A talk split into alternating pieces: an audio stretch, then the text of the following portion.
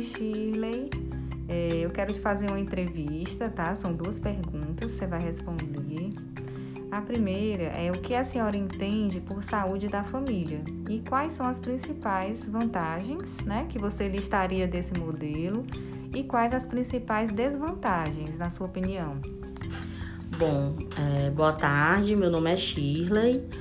As vantagens são enormes, né? Porque o usuário ele tem o, o direito de usufruir daquela, daquele médico que é especialista na área. A desvantagem é as áreas descobertas, nas quais esses médicos não podem né, entrar mais a fundo, conhecer as famílias de perto, mas eu espero que esse, esse programa se estenda mais.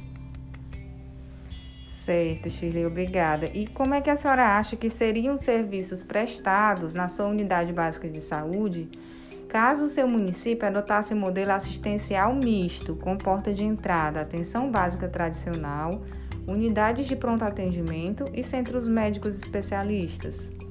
Eu acho que seria ótimo, né? Porque aí daria oportunidade, oportunidade de atender mais pessoas carentes.